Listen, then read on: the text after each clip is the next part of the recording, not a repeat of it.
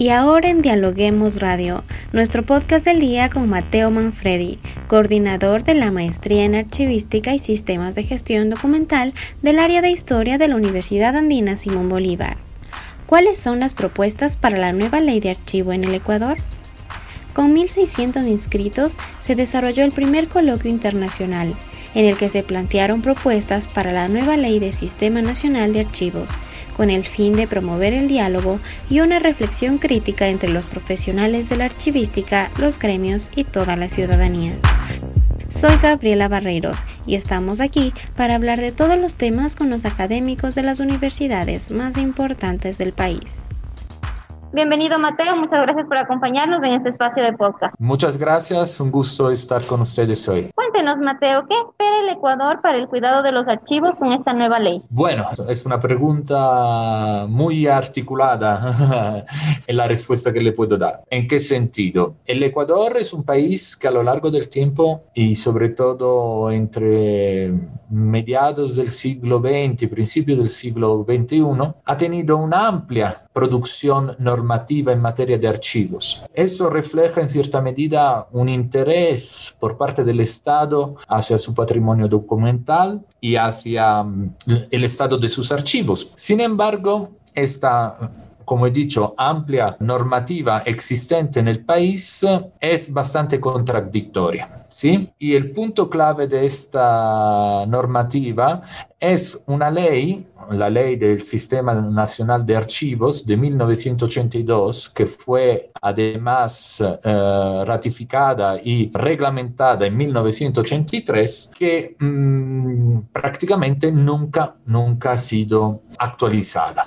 ¿Qué quiere decir? Que han pasado 39 años desde este momento, ¿no? Han pasado 39 años y la realidad social ecuatoriana se ha modificado profundamente a lo largo del tiempo. La, la realidad archivística ha ido transformándose. No se puede pueden comparar los archivos que existían en 1982 con los archivos digitales, eh, los sistemas de gestión documental, las problemáticas de firma electrónica existen hoy en día. Entonces, eh, desde la academia y desde el mundo profesional archivístico en general, siempre hubo una gran preocupación con respecto a esas problemáticas, es decir, tener por un lado una ley no actualizada y por el otro uh, un sistema normativo que en gran parte es contradictorio y también tiene falencias y fallas en general. Entonces, desde el pasado mes de octubre de 2020, se, a raíz de una serie de convenios, a raíz de una serie de colaboraciones interinstitucionales, se ha constituido, se ha creado un comité interinstitucional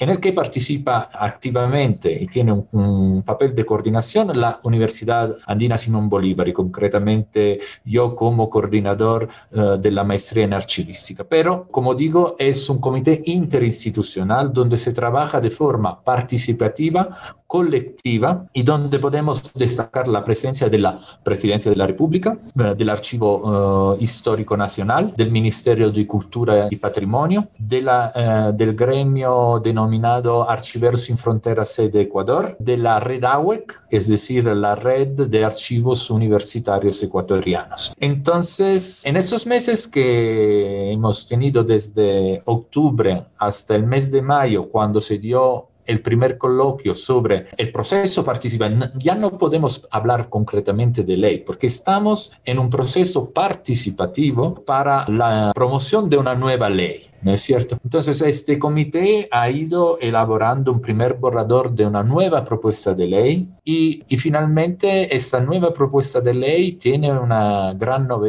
una gran, y, y, una serie de ventajas. La primera, que nace de la experiencia directa de quienes trabajan en el sector, es decir, no es una ley que se impone desde lo alto en términos burocráticos, con cierta verticalidad, sino Uh, se está proponiendo de una forma de quien, por quienes conocen cuáles son los problemas uh, archivísticos y las criticidades del, del, sistema archivístico nacional. Por otro, es la primera vez que se asoma una nueva generación de archiveros y son los archiveros que se han ido formando en estos últimos 10 años con los programas de especialización en archivística y patrimonio y luego con la maestría en archivística y sistema de gestión documental.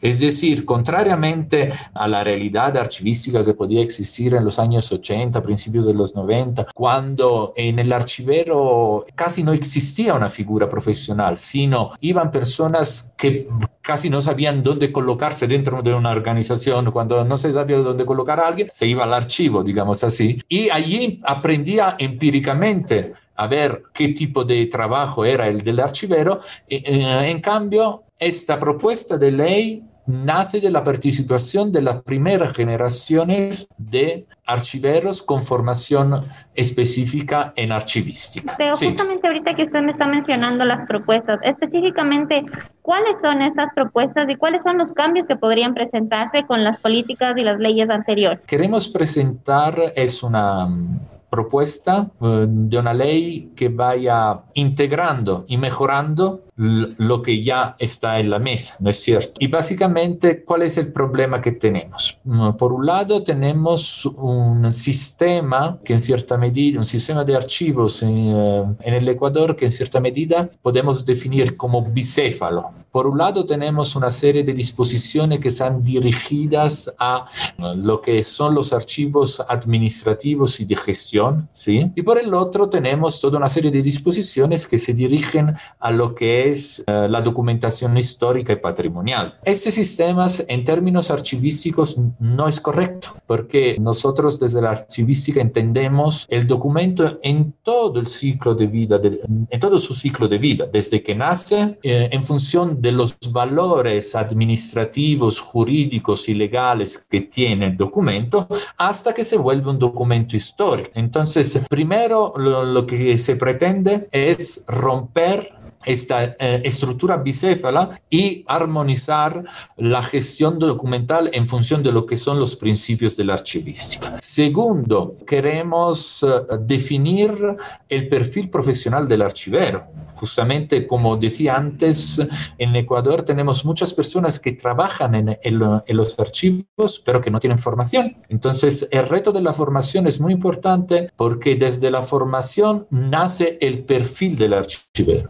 Y no todos los archivos precisan uh, del mismo perfil. Una cosa es dirigir, por ejemplo, un archivo histórico, otra cosa es dirigir un archivo de administrativo intermedio, otra cosa es dirigir un archivo de audiovisuales, ¿me entiendes? Entonces, la idea es definir qué características, qué perfiles se tienen que tener en cuenta desde el punto de vista del talento humano para que el Ecuador pueda contar con un personal uh, capacitado en, materia de archivos. Y luego el otro punto del que necesitamos actualizar es evidentemente el punto de la gestión de los documentos electrónicos, que todavía no están bien clara en, el, en, el, um, en, la legislación actual, y este punto está muy vinculado a lo que, es el sistema de gestión documental. Entonces, esas son las principales falencias que pretendemos mejorar a raíz de, de la nueva propuesta para mejorar básicamente la transparencia, el espíritu democrático de las, de las instituciones administrativas del Ecuador. Sabemos que hace poco tiempo ustedes tuvieron una reunión con la Presidencia de la República para tratar todos estos temas relacionados al archivo. ¿Quiénes participaron de esta reunión y cuáles fueron los acuerdos a los que llegaron?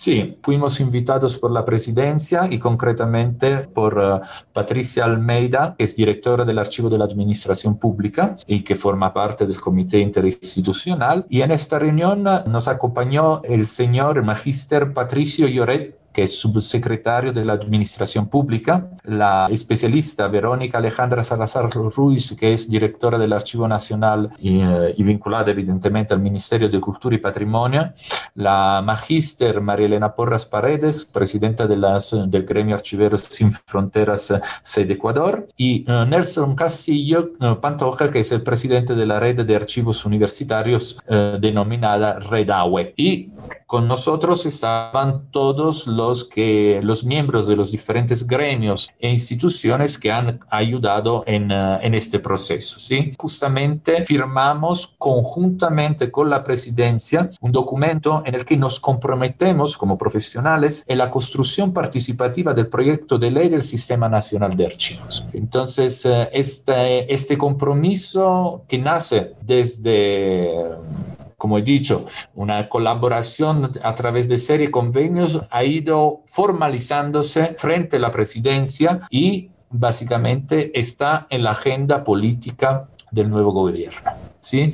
la, idea es seguir trabajando en, la propuesta, mejorarla, presentarla en la asamblea, tener un diálogo con los asambleístas para que se pueda llegar a la aprobación en términos, en tiempos relativamente breves, porque todo, todo proceso de aprobación de ley, como ustedes bien saben, tiene todo un, recorrido formal, ¿no es cierto?, para que se pueda llegar a la aprobación final del documento, pero hemos conseguido el compromiso por parte del gobierno, que es algo completamente inédito en la historia archivística del Ecuador. Perfecto, Mateo. Ya para finalizar, ¿cuáles son los desafíos que tienen todavía para el futuro en relación al manejo del archivo del país? Bueno, eh, los desafíos son, muchos, ¿no es cierto? Comenzando, como digo, como he dicho antes, por uh, un adecuado mejora, uh, una adecuada mejora del nivel de formación de, la, de los que ya están trabajando en, en los archivos, la actualización de las normativas de las leyes para la gestión de los archivos públicos públicos y privados y luego